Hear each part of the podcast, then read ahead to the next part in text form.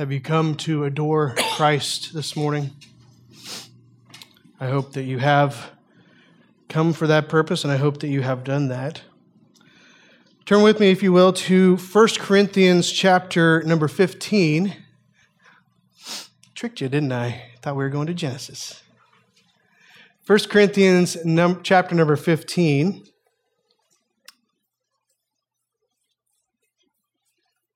And once you get there, if you have one of these, you can put your finger there. And if you're using your phone uh, or something else, you can just jump over to Hebrews chapter number 11. So 1 Corinthians 15 and Hebrews chapter 11. I hope you've enjoyed the series so far, Lineage of Hope. It's hard to believe that we're already halfway through. Um, we've gone through four uh, figures in Luke 3, coming, counting down from Adam down to Jesus Christ. And we looked at four of them.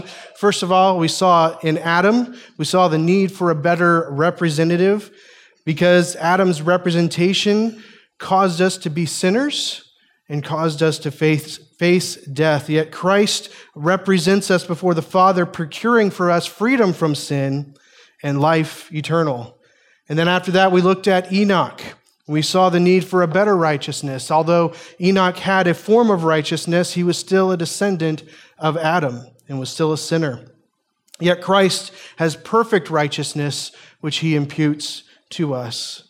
Then we saw Noah and we saw the need for a better rescue, as the ark only served to save physically a few people from a physical judgment. Yet Christ saves us spiritually from an eternal judgment. And then last week we saw Abraham, and in him we saw the need for a better requirement.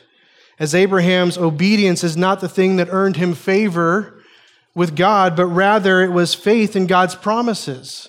And so, like Abraham, it is not our works that save us, that redeem us, but rather faith in the finished work of Jesus Christ. This morning, we're going to turn our attention to Abraham's promised son, Isaac, which is why I had Eric read that passage from Genesis. We won't go back through that one. Hopefully, you, you got the picture. We went through that a few years ago when we uh, went through the book of Genesis. So, hopefully, you remember that story very well. But we'll be looking at Isaac this morning. And Isaac is one of the more clear types of Christ in the Old Testament. It is one of the ones uh, that, that we really see a lot of parallels between Isaac and Christ. Obviously, a type we know from Hebrews is, is a shadow. It's something that is, that is like the good thing and the perfect thing that would come, and that is Jesus Christ. And that's why uh, we keep using this word better, right? Because these types are, are just almost like, in some ways, not even like, uh, but they're, they're just types, they're just shadows of the one who is to come. And, and Isaac is one of those types of Christ that we look at and we see a lot of similarities. In fact, he's one of the ones mentioned in that song that we've been learning, uh, Christ the true and better. I think it's the, the second verse. It says this Christ the true and better Isaac, humble son of sacrifice, who would climb the fearful mountain there to offer, offer up his life, laid with faith upon the altar, Father's joy and only Son their salvation was provided. Oh, what full and boundless love. So we see this very close knit relationship between Isaac as a type of Christ and Jesus Christ. We see him as a promised son. Uh, it's interesting there that, that even in Hebrews and even when God is talking to Abraham, he calls him his only son. Uh, now we know that he wasn't technically his only son. He was uh, his second son because Ishmael was born outside of God's will, outside of the promise. And so when God says his only son, he doesn't mean only, only. He means the one that I gave you, the one that was promised, the one through whom I have promised to build you a great nation, the one through whom would eventually come the Messiah. He was a, a promised son that was provided by God to a couple of very old people who, uh, who were beyond the age of, of having children. And yet, Isaac was the promised one, and Jesus was the promised one from Genesis chapter 3. Promised to Adam and Eve that one day God would send a son the seed of the woman, and he would crush the serpent's head. So they are promised sons, they are sacrificed sons. Isaac, as you heard in the story in the verses read earlier, was offered by his father in obedience to God's command to show that he truly did fear God. This promised son that God had given to him, the one that had all these things that were, that were supposed to happen through him, God says, Sacrifice him to me. And Abraham obeys and offers his son up to God. And Jesus is the sacrificed son. As we've seen in Hebrews over and over, the comparison between the sacrifice, the Levitical system, and Jesus, the perfect lamb, the Son of God, slain, sacrificed for the sins of mankind. They are obedient and humble sons. We see Isaac here showing no sign of struggle. Uh, we don't know what that looked like. We, we see earlier in that passage, he's asking Abraham, Abraham, he says, where, where is the sacrifice that we're going to sacrifice, Dad? You know, we've got the wood and, and the fire, and I'm not, I'm not seeing any animals. Um, and what did, what did Abraham say? He said, God will provide for himself a sacrifice. And yet, when they get up there, he lays the wood on the altar and he binds his son. He binds his son, and we, we see nothing in there about struggle. I mean, I don't know about you, but I would have a hard time with my dad building an altar and then binding my hands. That would that would be a little uh, curious, especially if he hasn't told me exactly what's going to happen, what, what he's thinking. We don't have any form of communication between this. We just see Abraham's obedience and we see what appears to be Isaac's humble obedience to his father's will and his father's plan. And we see that in Jesus Christ as well as the New Testament tells us he was led like a lamb to the slaughter, did not open his mouth. In the garden, he said, Not my will, but thine be done. The humble and obedient son. Isaac is a type of Christ, and both of these sons were revelations of their father's love and faithfulness. The sacrifice of Isaac showed Abraham's love and faith to God. His obedience to God showed that he feared God, that he reverenced God. And God's sacrifice of Jesus Christ shows God's love for us and his faithfulness to fulfill the promise way back in Genesis chapter 3. So we see these correlations between Isaac and Jesus. However, I want to look at an aspect of this correlation that is often overlooked. Uh, often we don't, we don't really notice this aspect. We, we realize it in, in listening to the story and, and reading through the story. We, we recognize it when somebody points it out, but we don't necessarily automatically see it. In fact, we, we don't see it mentioned a whole lot in the scriptures other than in Hebrews chapter number 11. But in fact, this connection between Isaac and Jesus is one of the most precious and foundational realities of what Jesus Christ has done for us. So, the title of the message this morning is A Better Resurrection. A Better Resurrection. The big idea is nice and short for you this morning. The big idea is this because Jesus is risen, we have hope of eternal life with him. Because Jesus is risen, we have hope of eternal life with him. We'll be, again, mainly in the 1 Corinthians 15 passage, but if you're in Hebrews chapter 11, uh, I want to show you the foundation of this, of this comparison, of this uh, idea of resurrection. And I noticed this as we were going through Hebrews chapter 11. If you remember, we spent about three weeks in it uh, not too long ago, and, uh, and I was preaching out of it, so I got to look at it a lot. but uh, it's, it's an interesting phrase here that I noticed in this, uh, in this passage, starting in verse number 17. Um, and this is, this is what Hebrews actually defines as a figurative resurrection. So with Isaac, we have a figurative resurrection. And starting in verse number 17 of chapter 11, it says this By faith, Abraham, when he was tested, offered up Isaac, and he who had received the promises was in the act of offering up his only son. of whom it was said, Through Isaac shall your offspring be named. He considered that God was able even to raise him from the dead, from which, figuratively speaking, he did receive him back. All right, so I didn't just come up with this on my own. All right, this is, this is from Hebrews chapter 11.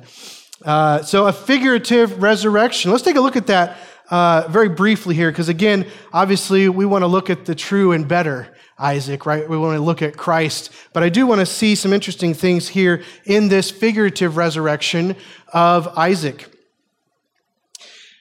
It's interesting that the prospect of Isaac's death did not sway Abraham's faith in God. Did you ever notice that? The prospect of Isaac's death did not sway Abraham's faith in God. In fact, it says here that he was in the act of offering up his only son. He was in the act of it. Now, there's plenty of opportunities before Abraham gets to this point for God to say, okay, I, I know that you fear me. I know that you, you love me. You obey me. Um, I, I, I know that you, you have proved yourself, right? There's plenty of opportunities. He, he immediately, the next day, gets up and starts preparing everything and getting everything together to, to go on this journey. Uh, God could have stopped him then. He, he takes with him some servants and they travel uh, three days. And three days later, God could have stopped him and said, Okay, you've, you've gone three days. I, I, know that you, I know that you fear me. He leaves the servants there and he takes his son and, and the wood and the fire and, and he goes up the mountain. And he begins to build this altar to the Lord. And God could have stopped him there and said, Okay, I know that you fear. But it is not until he has bound his son and laid him upon the altar, and he is in the act of giving the death blow, that God stops him. He has gone all the way to the point of assuming that his son is going to die. This wasn't a game with Abraham. This wasn't, this wasn't a, well, hopefully God stops me. No. He went through the process with the assumption that his son was going to die. In Abraham's mind, Isaac was as good as dead. We look at, at what it says here that he considered that God was able to raise him. He, he, that was the thought that was in his mind. In his mind, he looks at Isaac and he's gone all this way. He is ready to kill his son because God has required it of him. In his mind, Isaac is dead. And God is going to have to raise him up. And in Abraham's mind, God was going to raise him up. He believed that's exactly what was going to happen. He assumed that there would be a resurrection. Abraham assumed that there would be a resurrection. He knew that God was faithful to his promises, and so he assumed that God would raise up his son. See, he'd already followed God out of Ur of the Chaldees to this land where he would never possess anything but a grave in the time that he lived in it. He had followed the, the promises of God and he had, he had looked forward to the promises of God. And then, and then one of those promises came true. In this son, Isaac, in his old age, he fathers a son with his wife who is beyond the age of childbearing. This miraculous child through whom God had promised all these great things. And so, in Abraham's mind, when God says, Sacrifice your son to me, he was as good as dead because he was as good as alive. Because Abraham knew that God was faithful to his promises. And when God said, through Isaac, I will bring these things, then God was going to have to raise him from the dead. And what does the writer of Hebrews say here? He says, from which, figuratively speaking, he did receive him back. Figuratively speaking, God did raise Isaac from the dead. In Abraham's mind, God raised Isaac from the dead. See, Isaac, as one in the line of Christ, as a type of Christ, And his figurative resurrection points to Christ and his foundational resurrection. His foundational resurrection. And that's where we see what we see here in 1 Corinthians chapter 15. So if you're still in Hebrews, jump back over to 1 Corinthians chapter 15. We'll be here for the rest of the morning.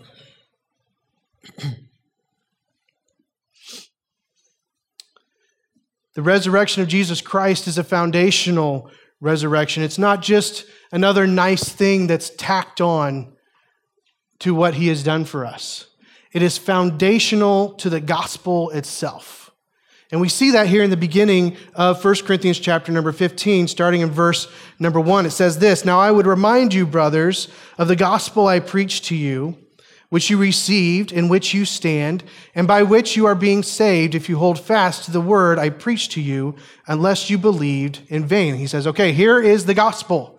Probably the most succinct, clear explanation of the gospel in Scripture in one place. All right? starting in verse 3 For I delivered to you as of first importance what I also received that Christ died for our sins in accordance with the Scriptures, that he was buried, that he was raised on the third day in accordance with the Scriptures. And that, excuse me, and that he appeared to Cephas, then to the 12. So Paul is looking to the Corinthians and he's giving them the gospel. He says, This is the good news. This is, this is what you have believed, what you should have believed, unless, you, unless your faith is in vain. This is the foundation of your faith. And he lists three things here. What are they? That Christ, a lot of you Awana kids should have this memorized, right? I know I've, I've heard you saying these verses, right? That Christ died for our sins in accordance with, with the scriptures, that he was buried and that he rose again in accordance with the scriptures. Right? So we see three aspects of the gospel that Jesus died, that he was buried, and that he rose again. See, the resurrection of Jesus Christ is foundational to the gospel itself. You cannot have a complete gospel without the resurrection of Jesus Christ. So, why is this resurrection so foundational? Why is it so important that Jesus Christ not only paid the price for our sins, not only died on the cross, not only was buried, but that he rose again the third day? Why is that so important? Well, a few verses down, Paul's going to give us the explanation here, starting in verse number 12. It says this Now, if Christ is proclaimed as raised from the dead, how can some of you say that there is no resurrection of the dead? But if there is no resurrection of the dead, then not even Christ has been raised. And if Christ has not been raised, then our preaching is in vain and your faith is in vain. We are even found to be misrepresenting God because we testified about God that he raised Jesus Christ, whom he did not raise, if it is true that the dead are not raised. For if the dead are not raised, not, not even Christ has been raised. And if Christ has not been raised, your faith is futile and you are still in your sins. Then those also who have fallen asleep in Christ have perished. If in Christ we have hope in this life only, we are of all people most to be pitied. Why is the resurrection of Christ so foundational? Because without it, there's no hope. Without the resurrection of Jesus Christ, there is no hope. Paul gives us several things here in this passage. He says that if there is no resurrection, then Jesus is still dead. He is not a risen, all powerful Savior. He's just another man who lived a good life, was persecuted, hung on a cross, and died. If the resurrection is not true, if the resurrection is not true, then we preach the gospel in vain. There's no reason for us to go out and tell people of what Jesus Christ has done if he is not raised. If he's not raised, there's no power in that gospel. It's just a gospel of condemnation because there is no hope. If Jesus is not raised, then our faith is in vain. It's empty. It's worthless. Why? Because our faith is not just in a dead Savior, our faith is in a risen, victorious Savior. Our faith is in vain. If, if Jesus did not raise from the dead, then our faith is powerless. Not because it's powerful in itself, but because of who our faith is in. Our faith is in Jesus Christ, the one who's victorious over sin and death and hell. The power that raised Jesus from the grave. If it did not happen, it does not live in us. If the resurrection does not happen, then we are liars. When we go out and we proclaim the gospel to a lost and dying world, we do not speak the truth. We are liars and we should be ignored.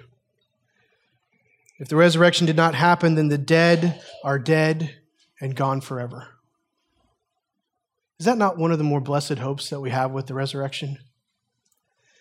Is that not only will we one day rise again, but all those who are in Christ will rise again and we will worship the King of Kings and the Lord of Lords together forever and ever and ever. We talk a lot about wanting to see relatives. And, and I'll be honest with you, I don't know what that's going to look like. I don't think Scripture gives us a clear understanding of that. But assuming that we will, assuming that we'll recognize them, that is, that is a blessed hope. But if Jesus is not risen, then the dead are dead. There is no more life. There is nothing after this. They are gone forever. And essentially, nothing we do on this earth matters. If the dead are dead, and that's it, then nothing matters. If Jesus is not raised, then our hope cannot be for anything outside of this life. He says our hope is only in this life. And if our hope is only in this life, then we are pitiful people. It is a pitiful thing for us to come this morning and gather together and sing these songs to a dead Savior. That's pitiful. This is why the resurrection of Jesus Christ is so foundational to the gospel. This is why it is so important. The fact that Jesus has risen from the dead is equally as important as the fact that he shed his blood on the cross, because without the resurrection, there is no hope beyond this life. Have you ever stopped to think about that reality? We spend so much time talking about and, and, wondering at the beauty of Jesus Christ on the cross, shedding his blood, taking upon himself the wrath of God for the sinfulness of man. And rightfully so, we should. But how often do we just kind of throw in the resurrection as a side benefit, as just kind of the ending of the trilogy? That he was that he died, that he was buried, and that he rose again. How often do we, do we look at the resurrection just as a fact that we need to know and not as a wonderful, perfect attribute of the gospel, a necessary, a foundational attribute of the gospel? Do we really see the resurrection in that light? Or is it just another fact about Jesus that we need to believe? Without the resurrection, there is no hope. But Paul continues in verse 20. He says, but in fact, but in fact, Christ has been raised from the dead. The first fruits of those who have fallen asleep. Paul says, if all of these things, if, if, if, Jesus has not risen, all of these things are true, but in fact, Jesus Christ has been raised from the dead. And because of that, hope is alive because Jesus is alive. Are you thankful for that this morning? Are you thankful that Jesus is alive and because of that we have hope? Paul has already given us proof of this reality. It's not enough for him to just say, but it's okay, guys. Jesus really did raise from the dead. He says, no, there's proof. We see it er, further up. We stopped before this, but in, in 1 Corinthians 15 4 says that he was buried, that he was raised on the third day in accordance with the scriptures, and that he appeared to Cephas or Peter, and then to the 12. And then he appeared to more than 500 brothers at one time. And this is an interesting phrase, most of whom have, are still alive, though some have fallen asleep. Why is that an interesting phrase? Well, what Paul's saying here is look, Jesus Christ appeared to lots of people. And in fact, there's a whole group, there's 500 people, more than 500 people that he appeared to. And if you don't believe me, most of them are still alive. You can go check it with them. You can go ask them, hey, did you really see the risen Christ? Did you really see Jesus after he died and was buried? Did he really rise again? Did you really see him? Paul's saying, Look, I don't just have proof from what people have told me. You can go talk to them yourself. They are still alive. Now, obviously, for us, they're not. um, they're alive spiritually if they put their faith in Christ. But when he's writing to the Romans here, he says, Most of them are alive. You can go, you can verify that Jesus Christ is risen by their testimony.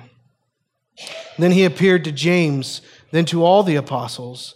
Last of all, as to one untimely born, he appeared to me. Even Paul had seen the risen Christ.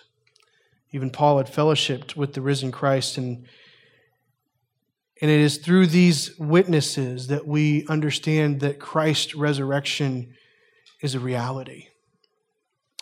So the resurrection of Jesus Christ is foundational because it's true because it's true. It's been witnessed by many people.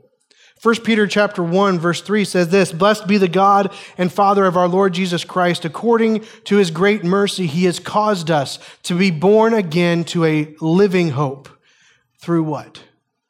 Through the resurrection of Jesus Christ from the dead.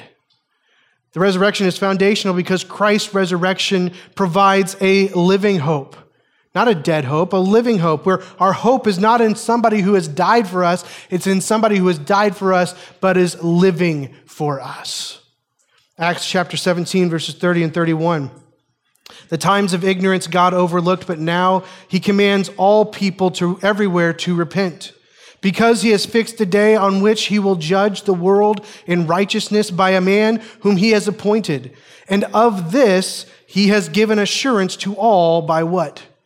by raising him from the dead. The resurrection of Jesus Christ is foundational because his resurrection is proof of the coming judgment and of Jesus Christ as the coming judge. It is foundational because of judgment. Romans 8 33 through 34. Who shall bring any charge against God's elect? It is God who justifies. Who is to condemn? Christ Jesus is the one who died. More than that. Did you ever notice that? More than that. Who was raised, who was at the right hand of God, who indeed is interceding for us. Because of Christ's resurrection, we have been provided an intercessor.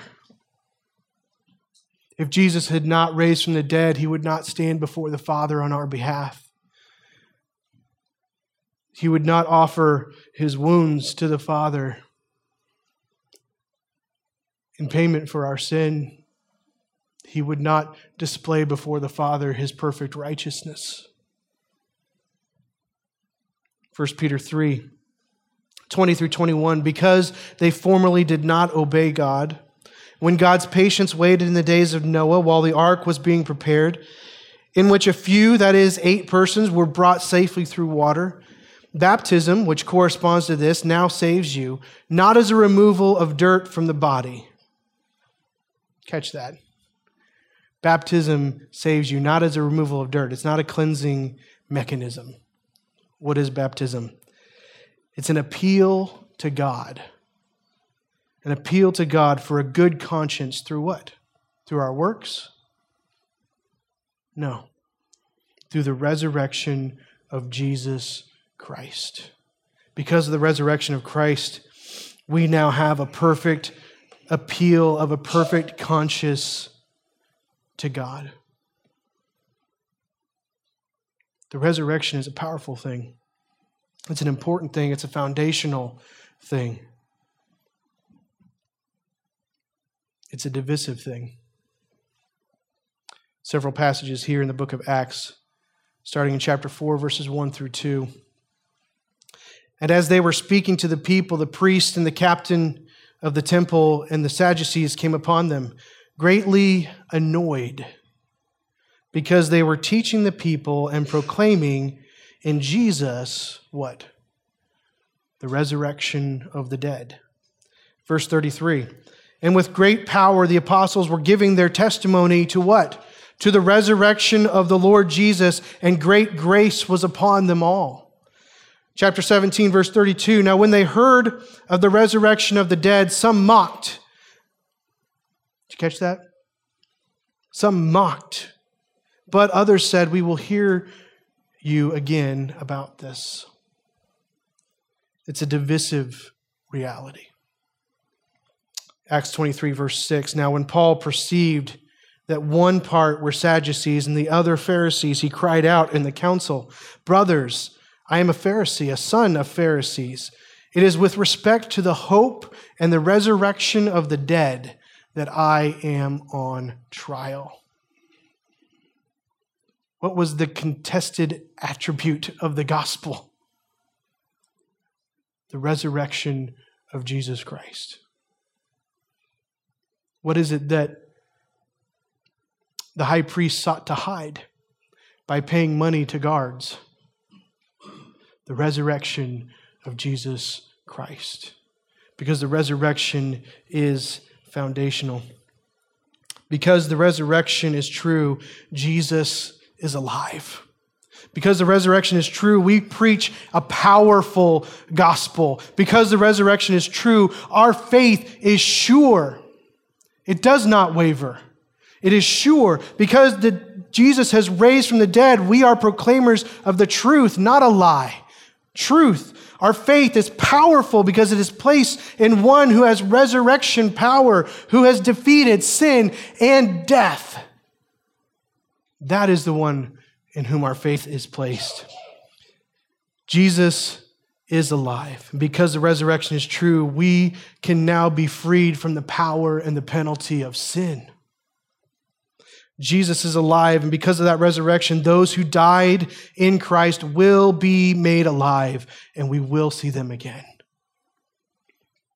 Because the resurrection is true, our hope is not only for now, but it's for eternity. Because of that, we are joy filled people. We are not ones to be pity, we are ones to be joyful. How often do we live our lives lacking joy? Sure, there's hard times, there's scary times.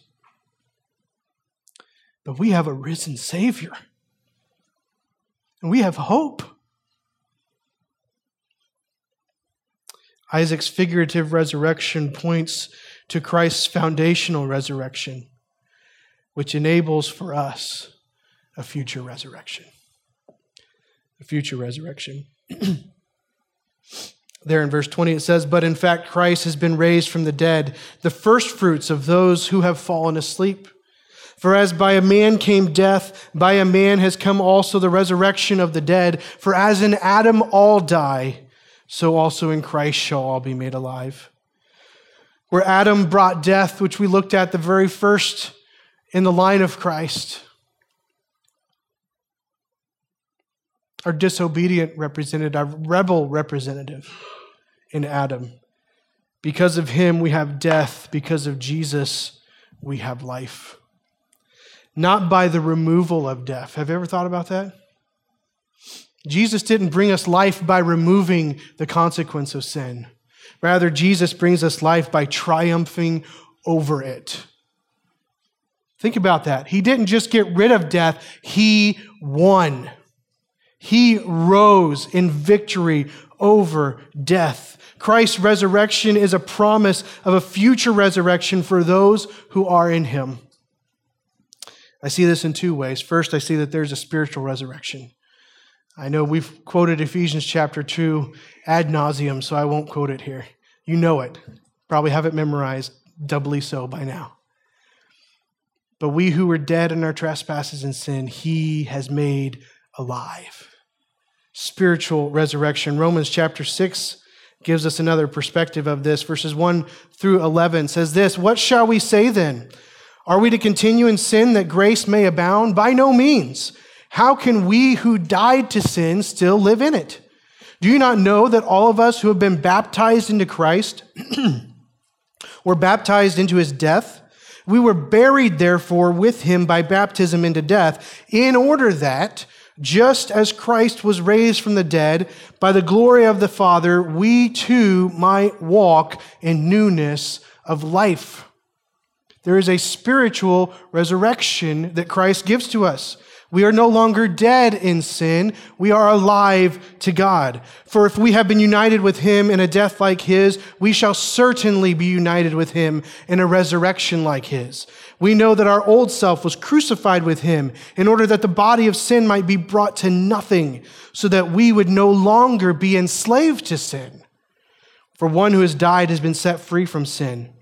Now, if we have died with Christ, we believe that we will also live with him we know that Christ, being raised from the dead, will never die again. Is that not a blessed hope? He will never die again. He did once and he rose in victory, and death has no more dominion over him. He says that right there. He will never die again. Death no longer has dominion over him. For the death he died, he died to sin once for all. But the life he lives, he lives to God. So you also must consider yourselves dead to sin and alive to God in Christ Jesus. The same power that rose Jesus from the grave lives in us. We sing those words and we enjoy singing those words and we and we swell in the song when we sing those words. And then we go out and we live like we're still slaves of sin. We go out and we act like we just can't get over it. And it's true, in our own strength, we can't. But the same power that rose Jesus from the grave lives in us.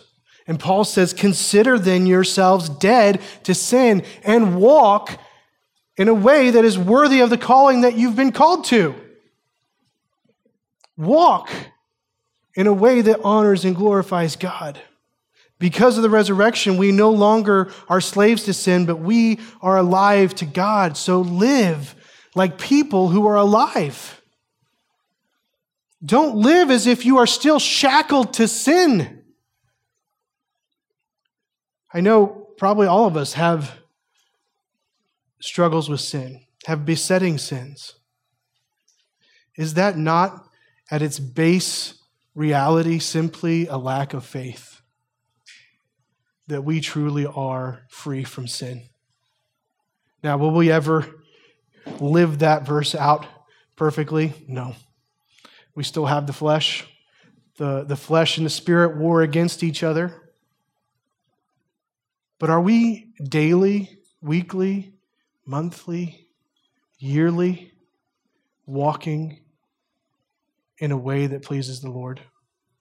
Do we see a progression in our life, a change in our life to where we are no longer giving ourselves over as slaves to sin, as it says later there in, in Romans 6, but rather we are living as slaves to God? Do we see that change progressing? If not, can I challenge you to really evaluate if you are a follower of Christ, if you are in Christ. Because not only is there a spiritual re- resurrection, but there is a physical resurrection. And really, there's two there's a resurrection to judgment and a resurrection to life. Resurrection to judgment, Acts 24, verse 15 says this having a hope in God, which these men themselves accept. Paul's talking about the Jews, that there will be a resurrection of both the just and the unjust. The Jewish people had an understanding that there would be a time where all who are dead are raised, and there will be a judgment of those who are unjust. John 5, 28 through 29 says this Do not marvel at this, for an hour is coming when all who are in the tombs will hear his voice and come out. Those who have done good to the resurrection of life, and those who have done evil to the resurrection of judgment. Of course, Revelation chapter 20, starting in verse 11, says this Then I saw a great white throne and him who sat upon it. From his presence, earth and sky fled away, and no place was found for them. And I saw the dead, great and small, standing before the throne, and books were opened. Then another book was opened, which is the book of life. And the dead were judged by what was written in the books, according to what they had done. And the sea gave up the dead who were in it, and death and Hades gave up the dead who were in them, and they were judged, each one of them according to what they had done. Then death and Hades were thrown into the lake of fire. This is the second death, the lake of fire. And if anyone's name was not found written in the book of life, he was thrown into the lake of fire. As believers, we have a hope in a future resurrection. But if you are not in Christ, the future resurrection is a horrible thing. It is a terrible thing because it is a resurrection to judgment and a resurrection to a second and eternal death. What about this resurrection to life? John 11, 25 through 26 says Lazarus is lying in the grave. Jesus is speaking to Martha and he says to her, I am the resurrection and the life. Whoever believes in me, though he die, yet shall he live. And everyone who lives and believes in me shall never die. Do you believe this? Do you believe this? Romans 8 11, if the spirit of him who raised Jesus from the dead dwells in you, he who raised Christ Jesus from the dead will also give life to your mortal bodies through his spirit who dwells in you. 1 Thessalonians 4 13 through 18. But we do not want you to be uninformed, brothers, about those who are asleep, that you may not grieve as others who do not have hope. For since we believe that Jesus died and rose again, even so, through Jesus, God will bring with him those who have fallen asleep. For this we declare to you by the word from the Lord that we who are alive, who are left until the coming of the Lord, will not precede those who have fallen asleep. For the Lord himself will descend from heaven with a cry of command, with the voice of an archangel, and with the sound of the trumpet of God, and the dead in Christ will rise first. Then we who are alive, who are left, will be caught up together with them in the clouds to meet the Lord in the air, and so will we always be with the Lord. Therefore, therefore, comfort, encourage one another with these words. As we look at this lineage of hope, these men who were types and shadows of the one whose birth we celebrate this season, let us remember the hope of resurrection. Isaac, a figurative resurrection, points to Christ, whose foundational resurrection provides a future resurrection for all who repent and believe this gospel, the good news that we proclaim of this baby born in a manger. May we be encouraging one another with these words. Father, we thank you that we get to rejoice at this time of this baby that is born, Emmanuel, God with us. The very God, the one true God, come to earth, taking on flesh, humbling himself, being made in the form of a servant, so that he could become obedient unto death death on a cross. But not only so that he could die, Lord, but so that he could be raised and that he could stand before you as our intercessor, as our mediator. Father, there is nothing that we have done to deserve that. It is only by your grace that we stand here in the shadow of the law's command. Christ, the perfect sacrifice, has taken the wrath for us, and he has risen in victory over the sin that has enslaved us and the death that will one day take us. And because of that, he provides for us a living hope. God, help us to live in the reality of that living hope. Help us not to be caught up in the day to day mundane. Help us not to be caught up in the, in the hardness and the, and the hardships and the trials of life, but help us in all of those things to look to Jesus Christ, our perfect Savior, who has given for us a better resurrection. And may we live in such a way that honors you and glorifies you. And may we share this gospel, this good news of Jesus' death and burial and his powerful resurrection to a world that needs to hear it.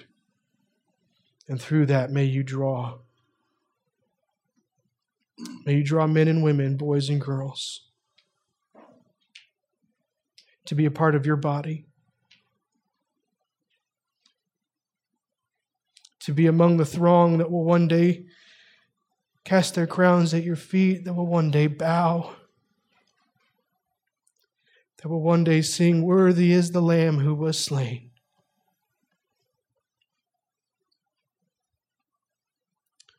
God, we look forward to that with joy and anticipation. Even so, Lord, come quickly. In Jesus' name we pray. Amen.